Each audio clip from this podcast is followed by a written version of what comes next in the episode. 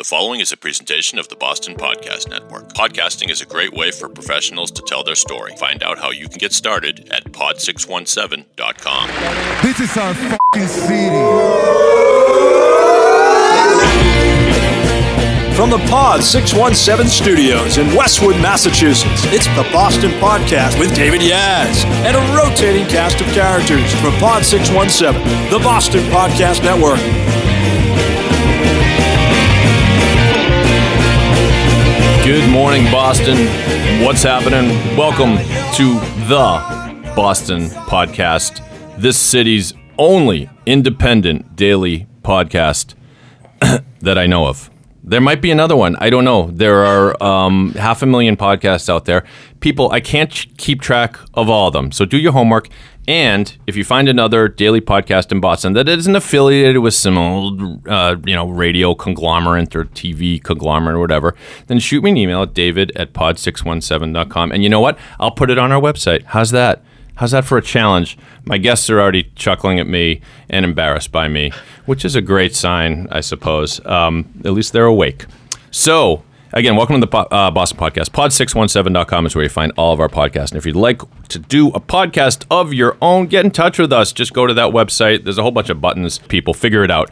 So, here we are, and I have. Um, two guests, and this is uh, cool because I, I haven't done anything kind of like this. We're going to do a show that touches upon a lot of cool stuff about our city, about diversity, and who knows where else we will go. So please welcome uh, Paul and Lillian. Welcome, Paul and Lillian, to the show. Oh, thank you. Thank you. That's too much. All right, in that case. How's that? okay. There we go. So, um, to be clear, these we love to, f- to feature, um, you know, professionals of every ilk on the city, the leaders of our city. And before I'm done, you will realize that Paul and Lillian absolutely fit into that category. So, Paul Lam is in the biotech business. He's a consultant and consulting, uh, by the way, in industries including the ever-growing cannabis industry, right? That's correct. Yeah, growing like a weed. Thank you. I'll be here all night. Try the veal. And then we have Lillian Hung, who's a, a uh, business owner, and um, and Dave forgot to turn off his mail notifications. so once again, the crazy, unpredictable world of the Boston podcast. Okay, I'm done. Seriously, no more shtick. Um, so Lillian owns her own business, Lyra Vega Bridal, and I've met Lillian before. You were a guest on a podcast on this very network, The Bitchless Bride. was. Shout out uh, Deb DeFrancesco. Did you have fun? Did you have yeah, that day? was great. I mean, I'm back, so Right. So, um, yeah, not too scared off, right? Exactly. And if Deb didn't scare you off, then I know. we're doing something right, I guess, because she can be scary. Um, so to to be clear, to be to give you a little bit of background, I guess uh, you know I got introduced to Lily and Paul, and and they had an idea uh, about this city, which might give rise to a podcast. They're talking about it. We're in we're in negotiations. Our people are talking to their people. But more important, like I kind of want to talk about the issue today, and it's about the Asian American community here in Boston. Um, Boston, you know, uh, this is not a this is like a Captain Obvious observation, but Boston hasn't always had the smoothest smoothest sailing when it comes to race relations. We all know what I'm talking about, and you know, debates have gone on, and politicians have made speeches. And let's face it, it's better, but it's never quite right. And a lot of times, I think the Asian American community isn't talking isn't talked about as much as the Black community. And why not? so you guys came to me with like what was the sort of nugget of an idea just just how asian american uh, uh, young people advance in the professional world that was part of it too right or, or the circles that you travel in or save me here before i go straight off a cliff Yeah, guys no, so I yeah think- tell me lily It's all it's all kind of interconnected, right? You can't dissect each category into its own. So for for me, um, it really started from the professional standpoint because that was such a personal experience of just challenges I faced, feeling challenges I felt like I was facing because I was Asian American. And so then- where did you sorry to interrupt here i go again already where did you grow up I actually grew up in maybe that's like a good thing to talk about Yeah, our yeah. background a little Start bit. But there. I grew up in Taiwan. okay I moved here when I was Mm-hmm. 15, so I am someone who um, you can refer to as a fob, which Mm-hmm. is fresh off the boat. um, And I, yeah, and then I've been in Massachusetts So you and you ca- you came with your family. Your your parents came over with you. No. I, No. came, I came and I stayed with my aunt and my grandma. So Okay. I, I spent my high school years with them. I went to college. Um, and then my sister came. And But you said 15, right? When you came over here? 15, here. So what was the the specific inspiration for coming at age 15? So I I was actually born here. So Okay. my parents growing up, they just always knew that they would send me back for college. Oh, okay. And um, in in high school, it was in Taiwan. You have to get tested into high schools, and depending on how well you do, you could go to a really great school or maybe not so great school.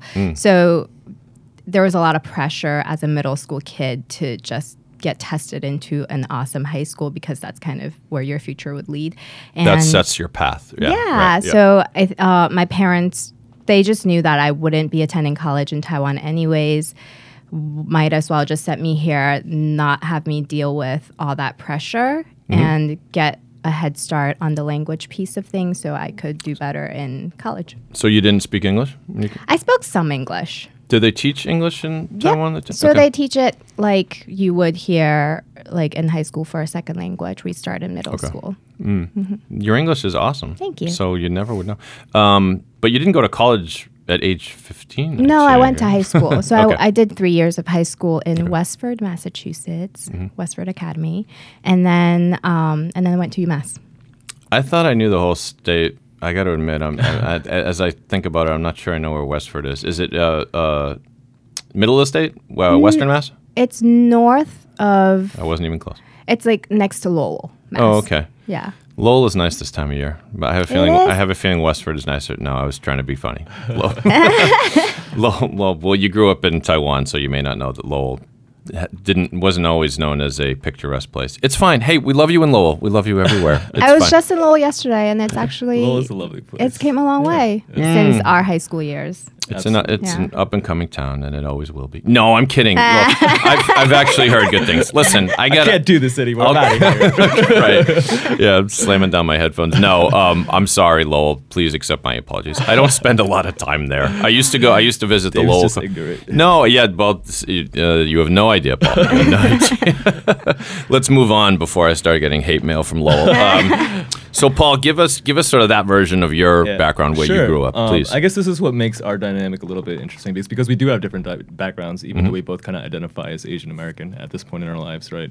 Right. Um, and uh, quick tangent, even my parents identify as Asian American, which was p- provoked a pretty funny conversation this past Christmas when we brought that up. We're like, how do you identify? Are you because they were they were actually first generation immigrants. They were born Okay. overseas, and like it was hard for me to imagine them. Like I was fighting for my Americanness, right, all Right. through my upbringing, and I'm like, my parents, like, they never had a shot. They must not ever consider themselves, you know, even. And now they consider now themselves they, they identify more with the American culture. Oh, interesting. Than they would even with their places of origin, right? Which is Yeah. is pretty unique and kind Yeah. of special, right? Like that's part of what makes America so accessible, and that's I think a more Yeah. real part of the American dream than even like the white picket fences and all of that, right? It's like Well, this y- idea of being able to gain this Yeah. identity and be like really assimilated into something that's like you know you can call your own, Yeah. your children can call their own, that kind of thing. I do find that very interesting, Mm-hmm. and the the word the word identify has taken on. I, they must be ripping up dictionaries uh, across the state because the that word identify has taken on a new meaning, and you know I think you know it started with the transgenders, Mm. and legitimately so, of course, and so we need that word now. Identify, Mm-hmm. I identify as a male. I identify as a female. But it, I notice it getting used across all, and and why shouldn't you be allowed to Mm-hmm. identify with a country that sort of more speaks to you? I mean. My brother Adam uh, grew up in the Boston area, moved to San Francisco, smoked a couple joints, joined a band, and he's not coming back. Trust me. he's done other things too. He's a teacher, but he identifies as a Californian. I can assure you. More to the point, if, uh, the, a country, your country of origin can be a source of pride, but your country where you ended up with Sure, could be a great yeah. source of pride. And there's so much in between, right? It's not just about where you reside or where you were born, right? Like the, Yeah. what makes up a person and, and what this idea of beyond identify, I want to say identity, right? Right. Is is like so big, right? And I guess that gets back at why we sparked what sparked this idea for what we're talking about. Thank you know? for bringing us back. well, I actually I was got, never gonna make it on my own. myself. I was supposed to talk about background and all that. Yeah. I'm more of a traditional Asian American in the sense that my parents were first generation immigrants. I was born here in the states already. I grew up here in the states, uh, primarily in New England. Okay. Um, my family has scattered. what town? What towns did you live in? So I, I grew up in Andover. Um, Sure. And I spent a lot of time in Boston as well, just because uh, I had some connections there too. cool. Um, but my family at this point in our lives has basically uh, settled into three, now I guess four parts of the country. Um, here in Boston, um, in New York, New York City, um, specifically Brooklyn, and then there's obviously a huge Asian community in Queens. Um, and then in the San Jose slash Silicon Valley area, where there's you know there's just a huge community of Asians there as well. Mm. And then most recently, uh, my parents are migrating down to Irvine, which is like one of the first planned city in the states, but also um, r- close proximity to LA and the OC and all that, right? So Mm-hmm. that's kind of my experience of America, right? Like Right. th- those, those specific areas. When it comes to the Midwest and areas in the South Mm-hmm. and stuff like that, I'm much more limited in my exposure to what like you know societal and Asian American dynamics are there. But And I imagine those four pockets that you mentioned, Mm-hmm. that you know, that despite the fact you're in different geographical areas, the you know common threads run through those communities, with the exception of the group in Brooklyn that immediately went to a little uh, crafty coffee shop and all put their true, hairs yeah. in ponytails Yeah, and man buns and pride, yeah. started pushing their kids through the park and talking about jazz music and playing vinyl. Screw you, hipsters! No, I'm just kidding. I'm just kidding. very strongly about Yes. this. Um, shout out to my cousin Jeff in Brooklyn. who fits fits Oh, we go. all of that. He's got this red Jewfro and fancies himself a hippie, and I guess he's way more hippie than I am. But we digress. So, um, tell me more. So, so you land here, and um, are we up to the part of the story where we start talking about where are we? Yeah. Um, the point is, page seven. Born ahead, and bred New England, Right. normal upbringing. I could be white if I was an Asian, kind of thing, right? Like, Yeah. so let me ask you. So Yeah. you so you hung out. So gr- right, starting kindergarten right up through Yep. high school. You're you're uh, in Public pub, public school. yep. Okay. And are you hanging out with other Asian American kids, or not necessarily? I think or- that really settled in in my middle school and high school years. Um, Okay. For whatever reason, I, I mean, I think. All right, so this is where we're getting at some interesting stuff. Yeah. So, I think. Oh, at- thanks. sorry. All that right, before right. was nothing. First twelve minutes of the show sucked. no, but I agree with you because I know where you're going with this. I, I guess So this is where the perspective Yeah. becomes really unique and subjective, and like where experience and how it's lived really like starts to shape and have these like formative things, right? So Hmm. it's like we um, we are smaller, right? We're Asian American guys. Um, maybe our parents aren't. We don't have this like lineage of like you know um, like uh, what do we call them, Anglo-Saxon or Yeah. that kind of like. Um, so I think coming to the states.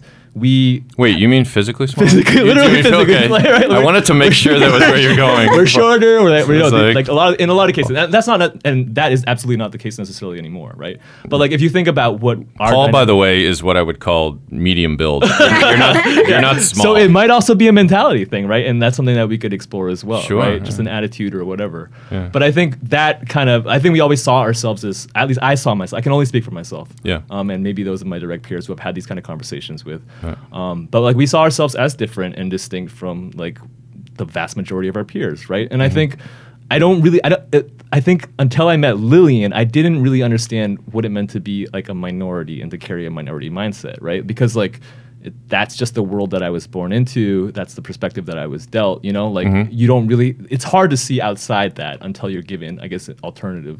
Way So you always knew you were a minority. I saw you- it, You right? saw it, of Yeah. course, but but didn't didn't carry it around day, Well, daily. I guess or um, in hindsight, like thinking about it, maybe like the aspiration was always to not be that, right? Like Yep. that was kind of the goal that we were told, or that I sort of understood was important, right? To assimilate fully. My parents wanted Right. me to like go to American schools, to speak English properly, properly, to uh, love it, to uh, you know, to like find a normal job and just like try to live like their conception of what the American dream was. Because in a lot of ways, that was what they were pursuing when they came here, right? yeah. So and maybe one of the reasons why they take pride in being American, as Yeah, you mentioned absolutely. mentioned earlier, is that is that um, at some level it shouldn't matter at all. It's so, at some level there should be opportunities for everybody. Yeah, I right? think so. And it's not that they weren't like they didn't like highlight or emphasize things like culture and Mm-hmm. and bringing like like keeping things and traditions that that they felt were valuable, etc.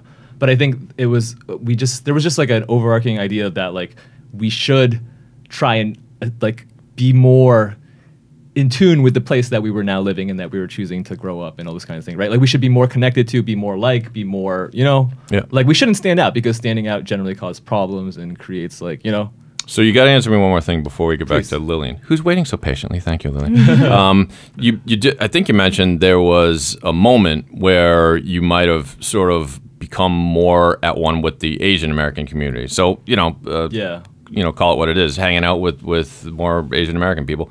And uh, like, tell me about that. What do you remember about it? Was it a conscious choice, or maybe, or, or like a kind of a slow thing? Or? I think it was just slowly seeing Yeah. like differences in um, I we call them West Coast Asians and East Coast Asians, right? Because in West uh, on the West Coast, at least in the battle will never end. I, I think Who's your Tupac and who's your Biggie? well, I think on the West Coast, they're just it's such like a more densely Asian place, and I'm talking about all Asian cultures, right? Like we Yeah. have more Japanese, more Korean, more Chinese, more Cambodia. All, all there, there's, there's just a lot more Asians because of probably proximity to Asia and the Pacific. There you go, yeah, there yeah. not the huge mass of the continent across. So like The I- one time I visited Hawaii, I noticed a lot of Asian American people, and I said yeah. to my, you know, my brother. My brother's like, "Yeah, you idiot! It's just think of how long it takes to fly from there, and how long it takes to fly. it yeah, just right. It's sense. Not It's that like, "Oh, okay, complicated. Yeah, yeah. But it just, I guess it's like the way that they approached each other, the world around them. It, after spending time in California, after my parents moved out there, just like knowing, like seeing that there was a clear distinction in, in environment, how comfortable I felt in one place versus another. Um, And it's like wanting to like give language to what exactly those differences were, and it's o- it's over the course of that sort of like soul searching and trying to understand like what actually was causing me to feel this way that I started to like get curious about questions like identity and like what do I actually what am I actually connected to and like who are the people that I am most closely connected to, etc. Yeah. All right. So I'm going to uh, give you a comparison that is probably a clumsy one. So I apologize if this is uh, like a horrible thing to compare. But so I'm a Jewish guy, right? So um, and I went to Milton Academy, which is um, a high school not known for diversity necessarily. I mean, the history of Milton is, let's just say all the dorms are named after people named Hathaway and Forbes and Wolcott. You know, those are literally names of three of the, the boys' dorms. So I, I started in ninth grade. And so you start in ninth grade, and I'm probably like, what, 12, 13 years old? Something like that? I don't know, whatever. Um, but, and um, so I'm meeting all these kids for the first time. I'm coming from you know a, a, a suburb, and I'm there. I am in this uh, exclusive, very exclusive uh, private school. And at first, I, I didn't give any thought to like who I was hanging out with. If they seemed like a nice guy or a nice uh, girl, I would hang out with them. Um, by senior year, I looked around and noticed most of the Jewish kids were hanging out together, which and it was actually a little weird for me because by blood I'm half Jew, half Irish. I'm Irish. I'm super confused, but but guilt, all guilt, all the time. But um, so right, so but here's my point. This is what it was a long way of getting there, but um, those are tough years, you know, for, for, for most kids. It is tough to maintain your confidence and your your moral compass and always do the right thing when you're so consumed. At least I was, it, by my own admission, um, concerned about fitting in and not being a horrible dork and maybe having a girl look at me once in a while, you know, you know. And so maybe either consciously or unconsciously, I just it was easy enough to gravitate towards those that were sort of like me. And so now you can tell me that um, stop putting your projections on me, Dave. fantastic- I think that's, a, that's a perfect like example. I think Okay. I think that's that's a huge part of it, and I think that's another part of I, I think what makes what I guess that, I, I guess that explains some of the hesitancy we've been having around like what is there new to say about our particular circumstances and what we experienced, you know. And I, I don't know if this needs to go on the radio and on the air on all of that. No, please, come on. Come on. but just that like you know like we we do live in a super pc world we have spent the past few years talking about these things and i think people are fatigued to some degree right like like we I, we know we understand identity is important we, we understand giving name to injustices and and like weeding out discrimination is important right but we've seen that kind of overshoot in a lot of regards and just end up becoming noise or creating a lot of i don't know issues that maybe might not have been there before et cetera right Yeah. not to say that it the, the that this should all be thrown out or whatever but anyway i'm sorry to get distracted no, this is good. This is good. I have something to add to this. yeah, but uh, I guess like when we talk about our Asianness, right, and like the questions that we have these days about like who are we connected to, what is what does it mean to be Asian American, right? Yeah. Is that even significant? Is it an identity that we want our our children? Our, the, our peers, our colleagues to like kind of reinforce around and to feel strength and you know is that even a good thing right or does it just breed I don't know like more does that resentment toward other races et Yeah. cetera right um, and I hear that like I'm hearing it from you like you feel some degree of this just like being a being a Jewish guy in Milton or being a Jewish kid in Milton right Yeah. like and I'm sure that story can be told in countless different ways through countless different eyes right like of people who have any kind of I don't know who, Yeah. are- who don't feel that when feel fit in with whatever Yeah. this like uh, presumed or imagined like majority might look like which probably in high school is the best is a good number of us The right? story was Yeah. told. The story was told at one point using a 1950s fable. Yeah, the movie was called School Ties. It starred Brendan Fraser and Matt Damon. exactly. He was a Jewish kid. Trying to, I mean, that was yeah. But that was a powerful story. But I take your point. But Yep. but I don't know if you'd go this far. But um, you know, in a way, the Asian Americans and the Jews might have something in common, and it's this that it's not as if there haven't been the strife and oppression in the in the sorry uh, to our listening audience. I'm distracted because every day at 2:45, my son Adrian tries to FaceTime me, and when I'm just when I'm doing a podcast, I he it will ring on my computer, on my phone, and on my iPad all at the same time. So I feel like I'm at NASA and uh, NASA and like we're under attack, and I keep look at this. Look, am I wrong? mission control You could see, yeah, you could, see, yeah. There's Adrian. Uh, okay, Adrian, I'll get back to you. I'll get back to you. Hi, everybody. I'm Jamita Perel. Let me take a minute to tell you about the Boston Podcast Network. How would you like your own podcast? The Boston Podcast Network can produce one for you.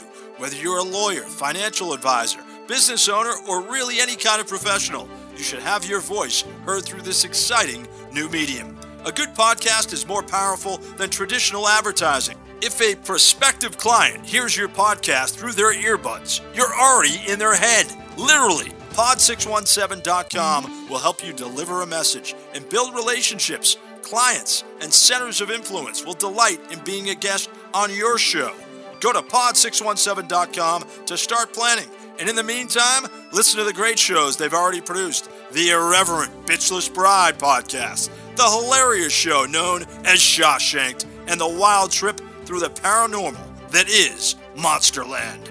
Be part of the pod revolution. Visit pod617.com. In pod, we trust. So Paul and Lillian both. You, you tell me this is a stretch, but I was thinking Asian Americans, uh, the the Jews, my people, um, both have had, needless to say, moments of oppression in their past. That's an understatement.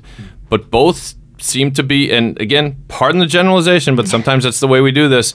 They both seem to be doing pretty well in America. So uh, I listened to legendary podcaster Adam Carolla, and he's often accused of racism, and he says some things that might make you feel uncomfortable. But what his usual point is, don't don't scream oppressed just for the sake of screaming oppressed. For for example, he'd say, you know, on a uh, a bunch of uh, on the police force or the firemen or something people are calling. It's not representative of the community you know we need to get you know minorities in there.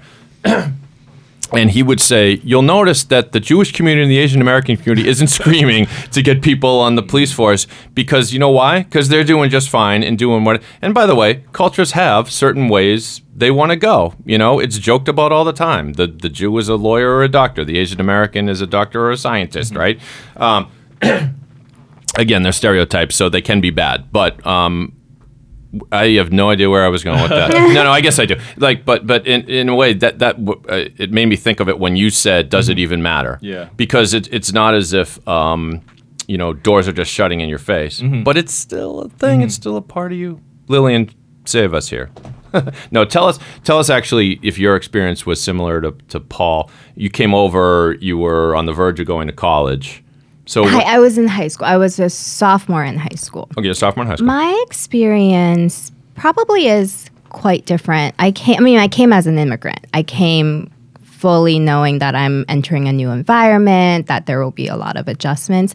Um, Westford is a white suburban, like Mostly a white town. mostly white, Yeah. wealthy, kind of. well of to do, yes. yeah um, town and so i think within the school there's probably less than 10 asian students and even then i feel like i purposely didn't connect with them. I think that was something that I did up till maybe like my sophomore year of college, where I didn't want to be pinged as like, oh, she's one of those Asian kids. Like I wanted to be just a regular And did some did some of the other Asian kids indeed have a little click that you just decided not to necessarily? Not in high school, but Okay. definitely in college. Like I remember freshly that during orientation in college, this guy came up to me and asked me where I um, where my dorm was, and I I was living in the area where like there's a there's an Let area. Let me guess. They called it Chinatown. right? That's a Yeah. They So- it Chinatown? That's messed up. They do. Yeah. So I did it. I purposely chose not to live in the Chinatown area because I didn't want to do that. And Yeah. so when he found out, he actually got mad at me. He was like, like, why are you not staying with your people kind Yeah. of thing, you know? And like, why are you living with all the white people? Yeah. Yeah. Right. Sounds so bad. Yeah. No, no, but that's this, Yeah. is, this is what we're here to talk about, right? Sure. I mean, it's Yeah. it's interesting to me. Um, yeah, the the only thing I can compare to these days is there's a there's a running joke. I think it's, it might be Al Franken's joke. He says, for some reason, if you're Jewish and you're a male, you get to a certain age, you need to talk about Israel all the time. Oh, and I have these friends. I will admit this. I have these friends on Facebook and everything else. They constantly talk about Israel and how we have to support Israel. And I don't mean to be cold hearted, but I don't care nearly as much as they do. Mm-hmm. Like, yes, I, I, I've been to Israel. It is an amazing spiritual place. I love hearing the history of the Jews and how they fought for that land. But it's not my entire being. It's not my everything. So I, I know that's far afield from what you're talking about. But so you go to college and you don't know where Chinatown is and you don't care. And um, I know, and I care, and that's why I avoid it. you, okay, even better. Wait, that that's a Even significant better. distinction, right? Because it's like we do overthink. We inter. We, we- Yeah. like right. These things are like hardwired into us. That's right. Yeah. Yeah. No, agreed. Agreed. Um, and so, what was the rest of your college experience like? Uh, similar. So you you made your own way. Did you belong to like student, uh, minority student organizations, yeah like that? so that cha- kind of everything changed in um and i i kind of pride myself in assimilating pretty well like Mm-hmm. you you've mentioned that my english is you know pretty good and you It's wouldn't brilliant. you wouldn't know that i came at the ripe old age of 15 Yep. um so that that was something that I was always proud of, and I didn't want to be associated. With We've been with, fooling like- you all along. Lillian is actually from South Boston. Okay, so you can't way. you can't see her because it's a podcast. She, Sorry, I um, couldn't resist. Go ahead. Yeah, so I always, you know, didn't want to be associated with like the international students who couldn't speak English well and, you know, that hang out and just speak their own language to each other and all got that kind of stuff. But then in sophomore year, I got connected with the Taiwanese Student Association. And it's like all of a sudden, I feel myself again. I feel Wow. comfortable with this group of people, even though I've been at this point striving for four years to be something different. Mm-hmm. And then that was kind of the point of no return. And from there, from then on, now I mostly have Asian American friends. So, okay, so but explain that. Like the like, it, there's a little something counterintuitive to it because you were so um, independent, Right. And to the point, and and now, um, so tell me why it isn't just you kind of went, nah, screw it. It's easier to hang out with all the these Maybe, maybe it is that too. It, there's less to explain about who you are, and you know the nuances of things, and like when you can tell jokes in a different language and people get it. Like sometimes it hits a different heart level. Sure. Um, so maybe it is as simple as It's like when I tell just when I tell jokes in Pig Latin, it goes over some people's heads. Like they don't even get that, or you know, or um, in Vulcan, or okay, sorry, terrible joke. Um, so Um, you calling Chinese pig Latin? no, Ooh, Dave. well, well played, well played. I'm throwing myself out of the studio. I'll see myself out. Thank you. Thanks for listening to the Boston Podcast, But you everybody. get it, it can be weaponized, right? And like I Absolutely. I just I feel like we need to be careful of that. You know, it's just There's, it should serve a purpose. Like, what is the mission here? What are we trying to do? You know. So tell me what we are trying to do in terms of the. Bo- you guys are both uh, very impressive credentials professionally. Even though you're, I don't know if you care to say how old you are. They look, they look super young, but I'm an old guy. No, I'm totally not. wow, Doogie Howser. No, you guys are in your 20s still. No, we're no, in our you're 30s, 30s. Oh, they, you guys Well look awesome for being 30s. 30s. uh, you're still babies. Anyway, so um, and you're both kicking ass professionally, but tell me about this city and tell me about the what what the Asian American community means to you and like what's great and what's kind of still screwed up. So, I mean, I think we've talked about this before, Paul, but um, we've talked about how Boston does look like a very diverse city because we do have, you know, all these amazing colleges and a ton of international students. So when you're just when you're taking a picture of Boston and you're looking like we have a beautiful Chinatown, we have all these different cultural um, hubs, if you might say.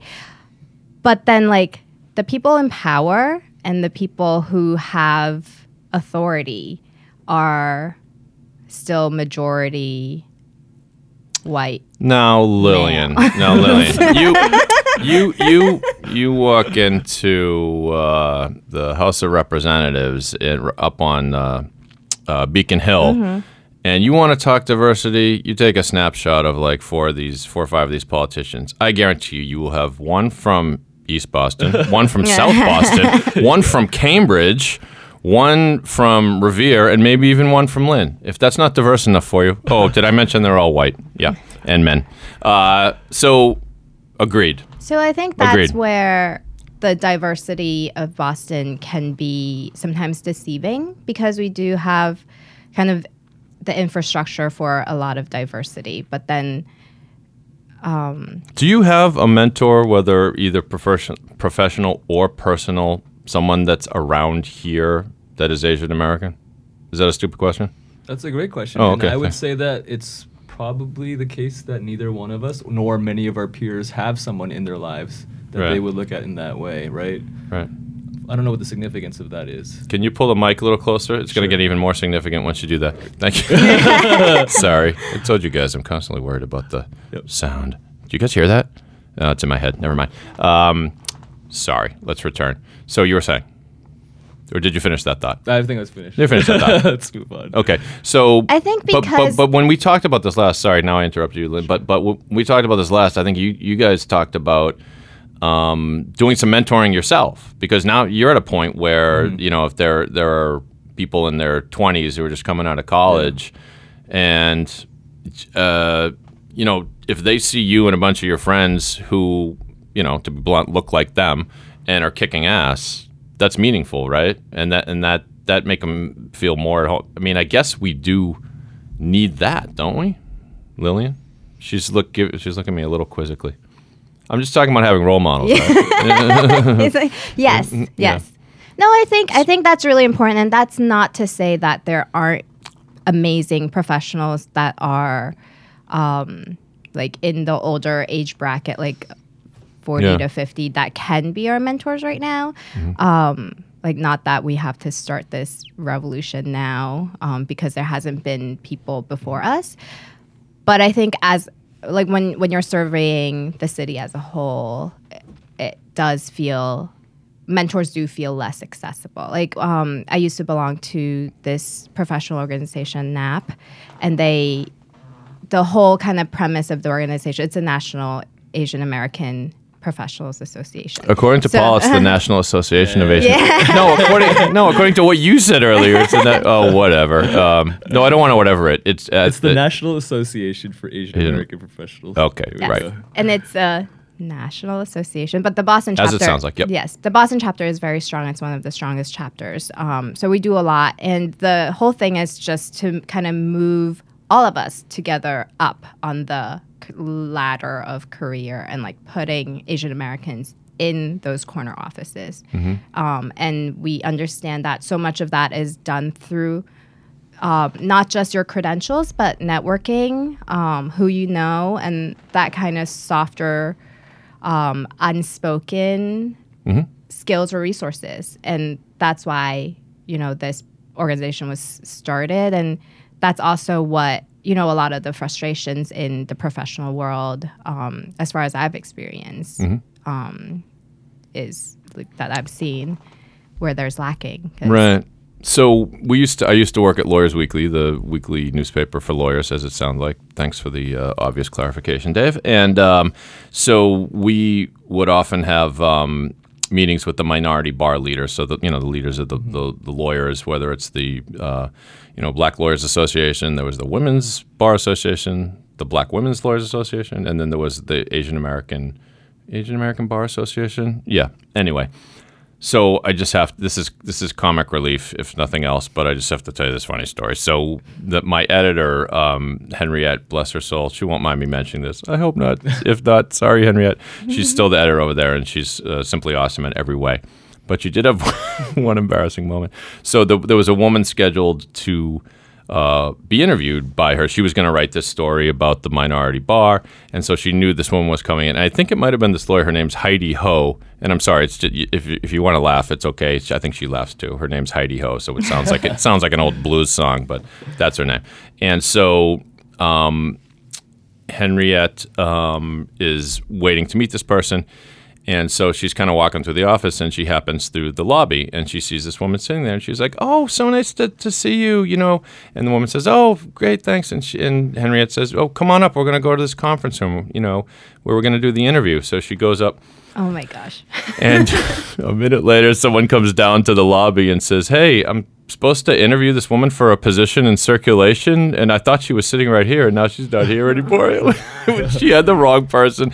And she knew how bad it was immediately. And although, although, you know, I mean, it's not like she's a bigoted person, but it was just like that particular click in her brain said, I'm going to go ahead and guess this person sitting here is Asian American. And I guess it's a, a little bit of a commentary on if Boston were a little bit more diverse, maybe you wouldn't automatically make I mean, it. I, that can happen totally innocently too. Right. I was at a, at a supermarket and I was crouched by some boxes. Like this was an Asian supermarket. That's important detail. this isn't Right. Lowell. This isn't your your favorite city. oh, yeah, Lowell. Shout out Lowell. We Yeah, love and you. I was crouched by some boxes that happened to be on the floor, and I was like looking for I don't know something, some kind of sauce or something. And there was a guy, a white dude. Um, he was basically like, "Hey, can you help me? Where are the peas?" or something like that. And then I was like, "Oh man, sorry, I don't work here." And he totally freaked out. Like He- I, I, I, presumed Yeah. it was just like a, you know, I, I get it. I'm crouched by some boxes, you know, like yeah, yeah. Could have been. could yeah, have been anybody, been right? but I, anybody, I felt like he had this like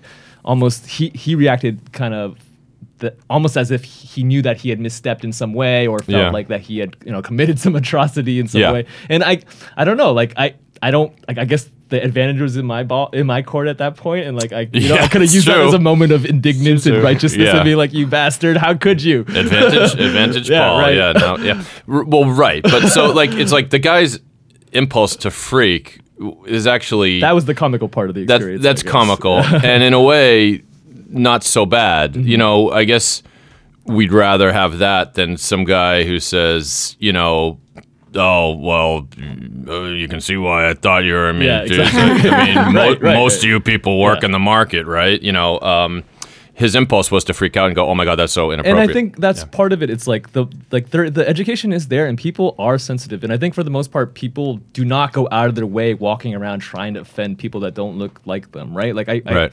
maybe that's a presumption, and maybe I'm deeply mistaken about the state of the world. Yeah. But for the most part, I feel like people are not racist just for the sake of being racist, right? Like, and. Well, maybe that's totally untrue too. I, I feel. I like was that- about just to make it worse. I I, was going to say you haven't spent much time in right, Southie. right? Just kidding, Southie. Just kidding, Southie. Um, well, no. I mean, I think what you said is totally fine. I, I hope it's true. You know, it's the it's a weird thing. The answer to the question is we'll never know. Yeah, Because because there are dumb racists and there are smart racists, and the smart racists don't let you know that they're racist. Um, you know, I've heard of. You know, there was the guy who was the owner of the Clippers, uh, Donald Sterling. I think I've got it right. Um, he was the guy who was caught on tape saying to his lady friend, "Why do you have to hang out with those black people?" You know, in so many words, in so many words, and was ousted as owner.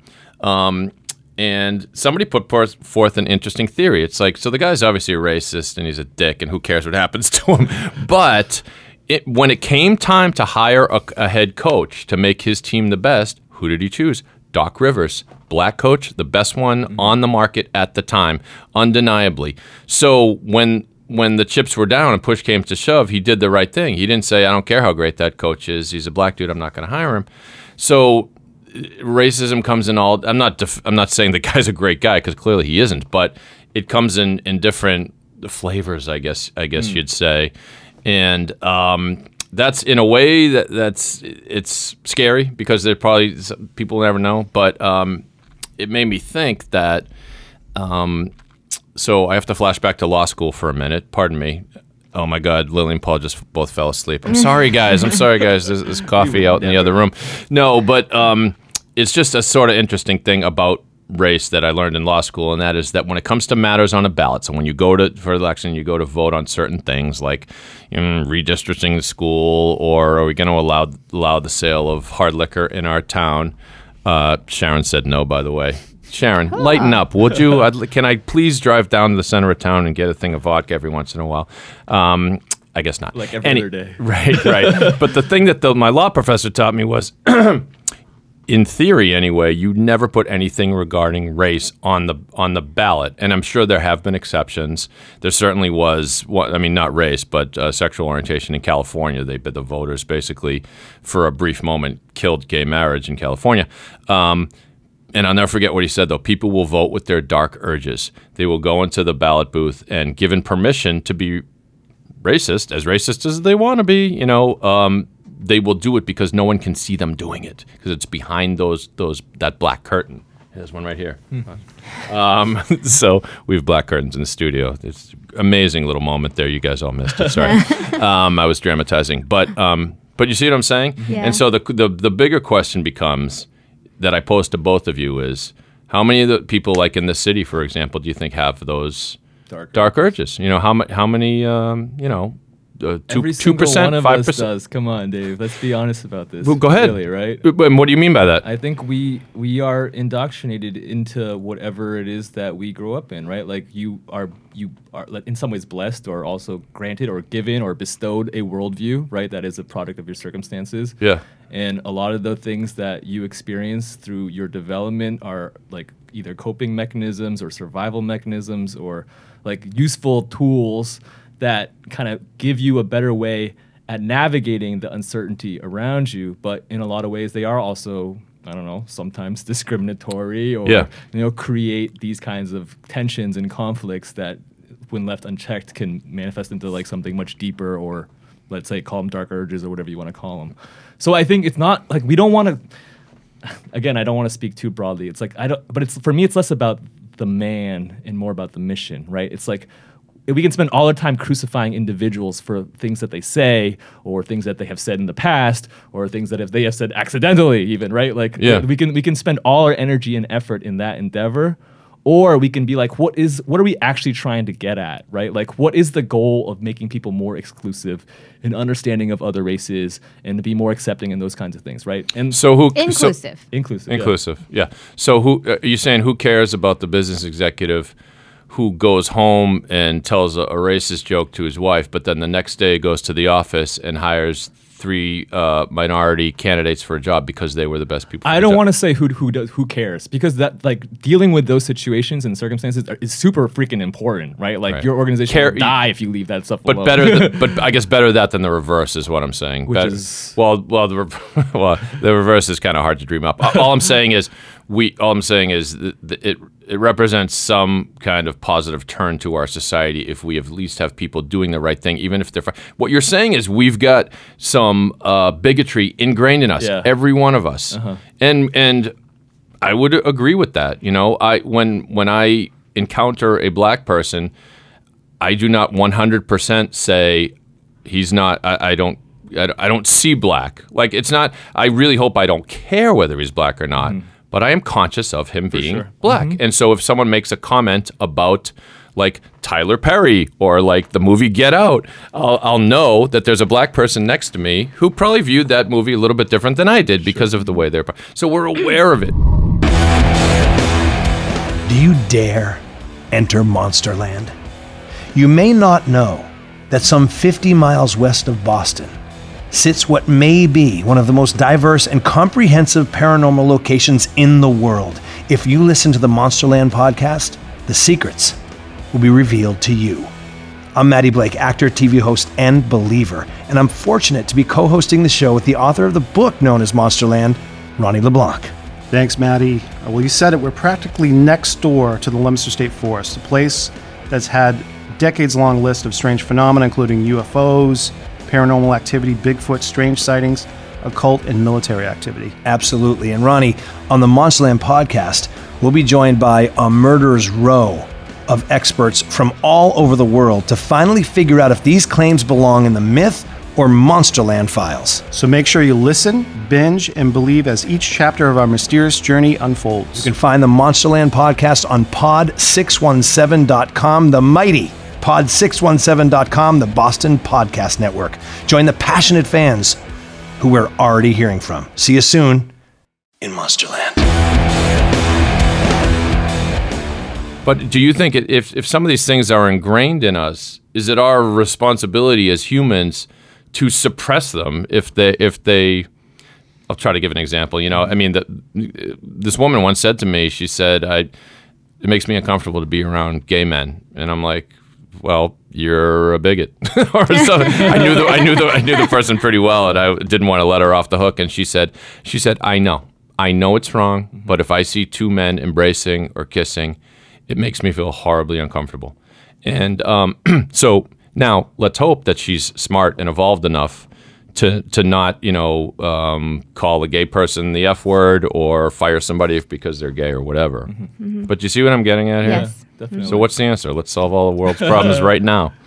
I mean, I, this this is a little bit of a tangent, but this is part of why I feel like our saving grace as a species, as like Homo sapiens sapiens or whatever we're at right now good. in the Yep. classification, is Yeah. that we do die. Right, that we are mortal, literally, in that you know we'll die along with all our foibles and our failings, But the and, whole- our, but- and our racism and Yeah. our you know, and like the generations will move on and pass us and forget us, and and and it's okay. Oh, you mean know? what, that every every generation that passes away, we see a little bit of progress? But that's why again why the mission is important, right? Like can we set up the structures and institutions or can we can we educate our children? Can we can we move us as a species toward a better world?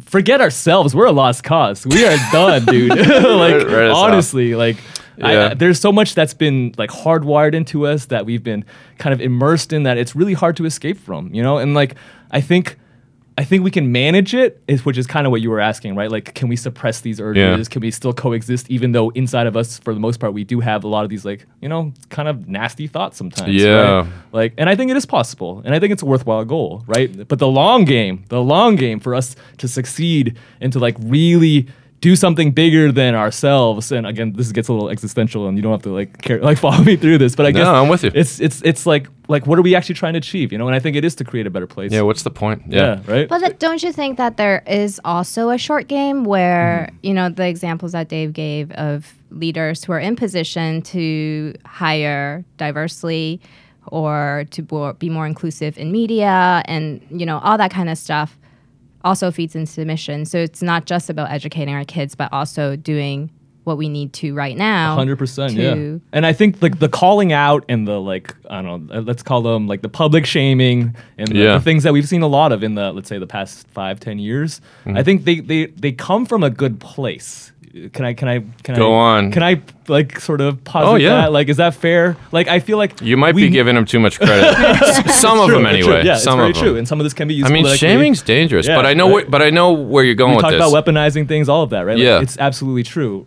But I think the reason that they are so compelling and the reason why we see public support and fervor and energy around these ideas is because they are grounded in like realities that we share, which is that like, you know, there are abuses that are going on. There are people that are seriously disenfranchised, that are, you know, like their day to day existence is not at all what we would consider just on any level. Do you know what I mean? Yeah. And Did the- you? Um, Go ahead. No, I was just gonna say that reminded me of um, uh, on the subject of shaming. There was a tweet from the president um, just yesterday, I think, and he he tweeted. I'm trying to find the actual uh, chapter and verse here so I don't misquote. But it was about it was about the Bible. So of course, you know President Trump's favorite book is the Bible, and his favorite section of the Bible is all of them. I can't pick one. I just can't pick one. So, you know, and I can't find the actual He's quote. So you'll apologize. uh, You'll uh, accept my apologies for paraphrasing. But what he said was certain schools allowing Bible study as a, a possible uh, course in their curriculum. That's great. Looks like it's coming back, right? And some, I don't know who tweeted him back, but someone tweeted him back.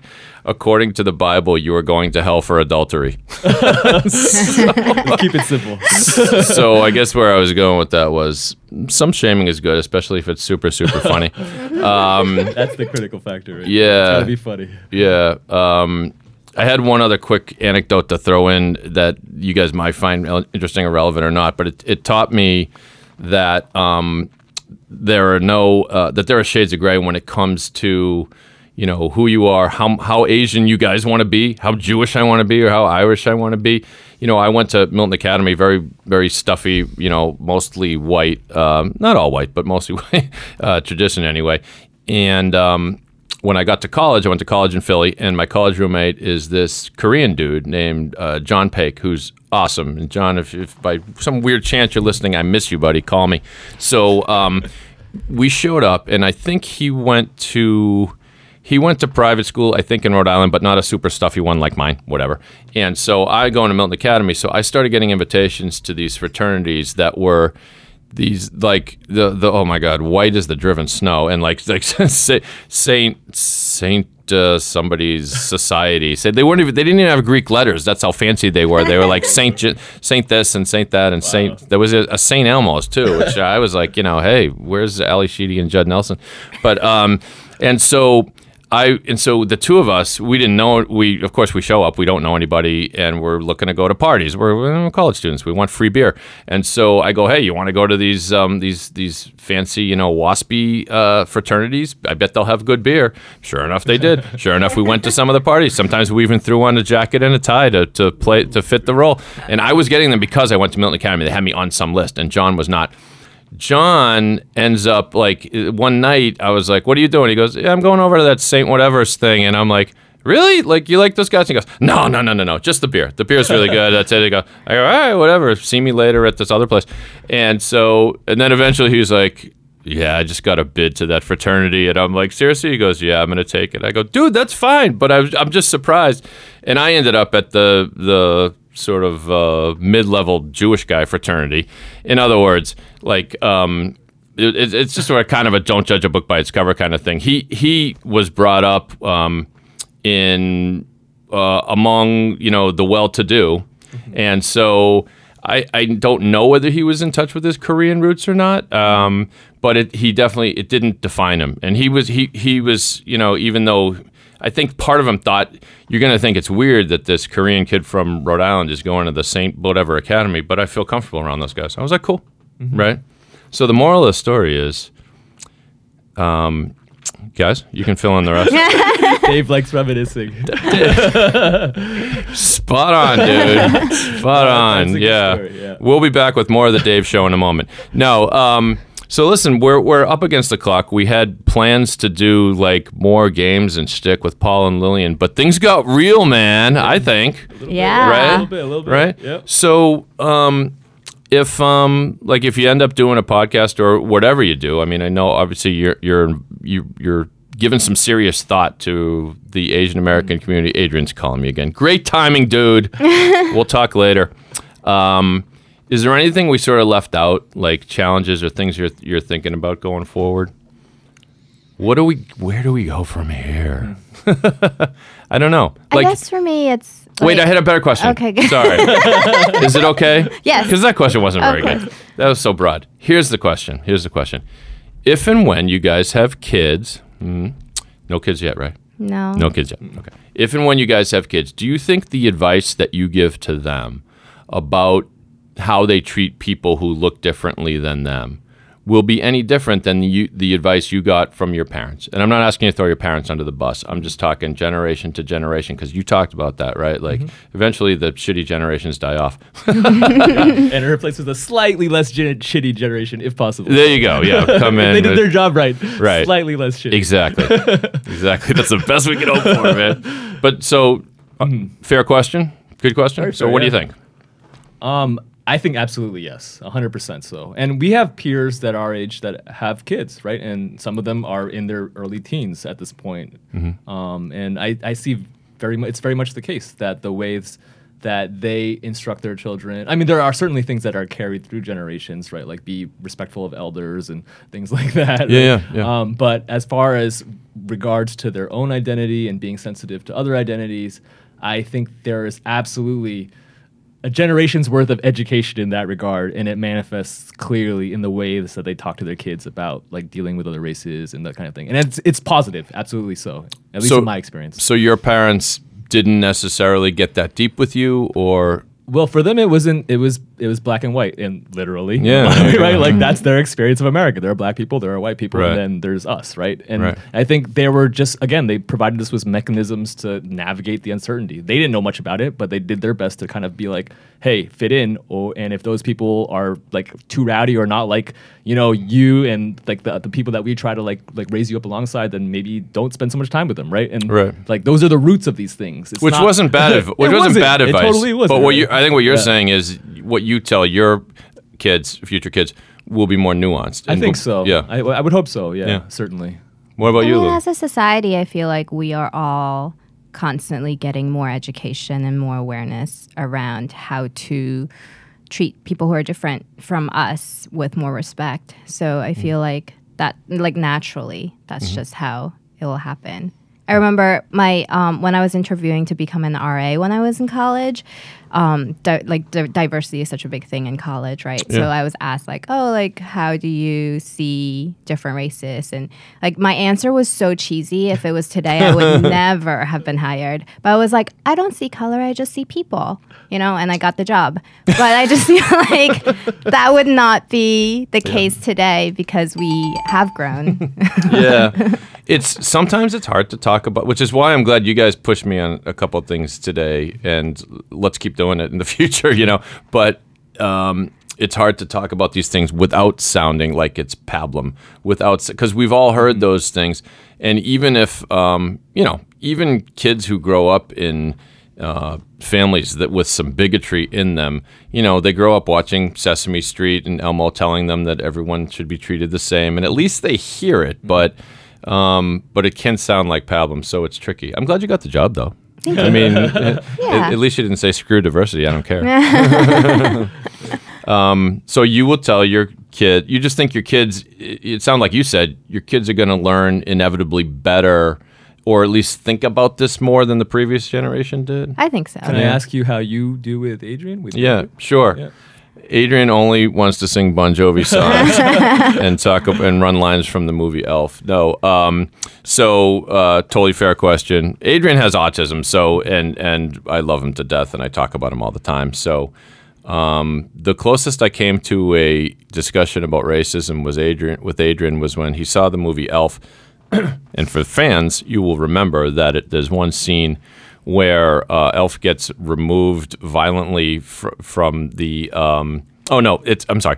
Artie Lange, comedian Artie Lange, is playing Santa Claus, and and Buddy the Elf, Will Ferrell, is exposing him as not the real Santa Claus because he smells like beef and cheese, and they have a fight, and so uh, they both get ejected. They have to put in a new Santa Claus. It turns out it's one of these. Uh, I don't I forget his name. He's a funny uh, black actor. And so he's a black dude, and he's sit, and he's sitting there, and there's there's comedy in that that they replaced him, and that's the best they could do. They got a black Santa. Nothing against black Santas, and so, but my son who has autism and only gets out a few words about this or that, he was cracking up when he saw that scene, and I go, Aiden, what's so funny? He goes, Santa, he's brown, Santa, he's brown, and so at first I was like, okay, I can't having people hear him say he's brown because that's inappropriate. On the other hand, he got the joke, like Yeah. Santa is usually white. Now Santa's black. Isn't that funny? Um, anyway, but with my son, um, it, you know what? It, it, you go in with the best intentions. I, I'm not the best person to ask because I was brought up by liberal parents, and I remember my mom saying me, me things like, like watching something on TV, a documentary. She goes, "David, can you believe they didn't let women vote back then? And can you believe they didn't let black people sit at the counter?" And she didn't even have to finish the sentence. I knew what she meant. I, and I was "Mommy, that's awful."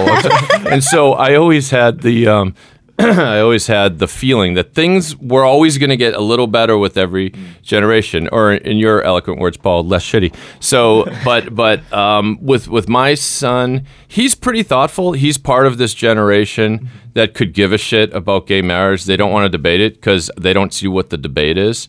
Most of them. I'm sure there are exceptions to the rule. So I have hope. So I feel like I didn't have to counsel him, but I'll ask him questions uh, about, you know, what he thought about. He thinks a lot about slavery, and he thinks about like we had a whole discussion about how should slaves have been justified in murdering their masters to win their freedom, and um, we had a good discussion about that. The answer, of course, is yes. Fucking, fucking kill them, slave owners. Screw you.